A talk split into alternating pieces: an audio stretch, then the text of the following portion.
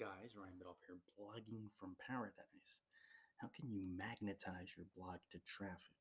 Well, the simplest way to do this is to be helpful by helping people through your blog with detailed, valuable content, by creating podcasts, spaces on Twitter, live videos on Facebook, by promoting other bloggers through your blog and through social media. Being helpful in these ways magnetizes your blog to traffic because as you create helpful content for others and help them out by connecting with them, promoting them, you're going to increase your credibility and exposure.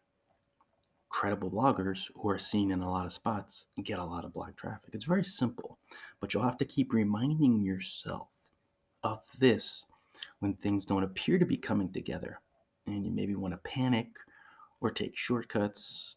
Both are bad ideas because panicking leads to us pulling back from being helpful, which causes us to be stingy.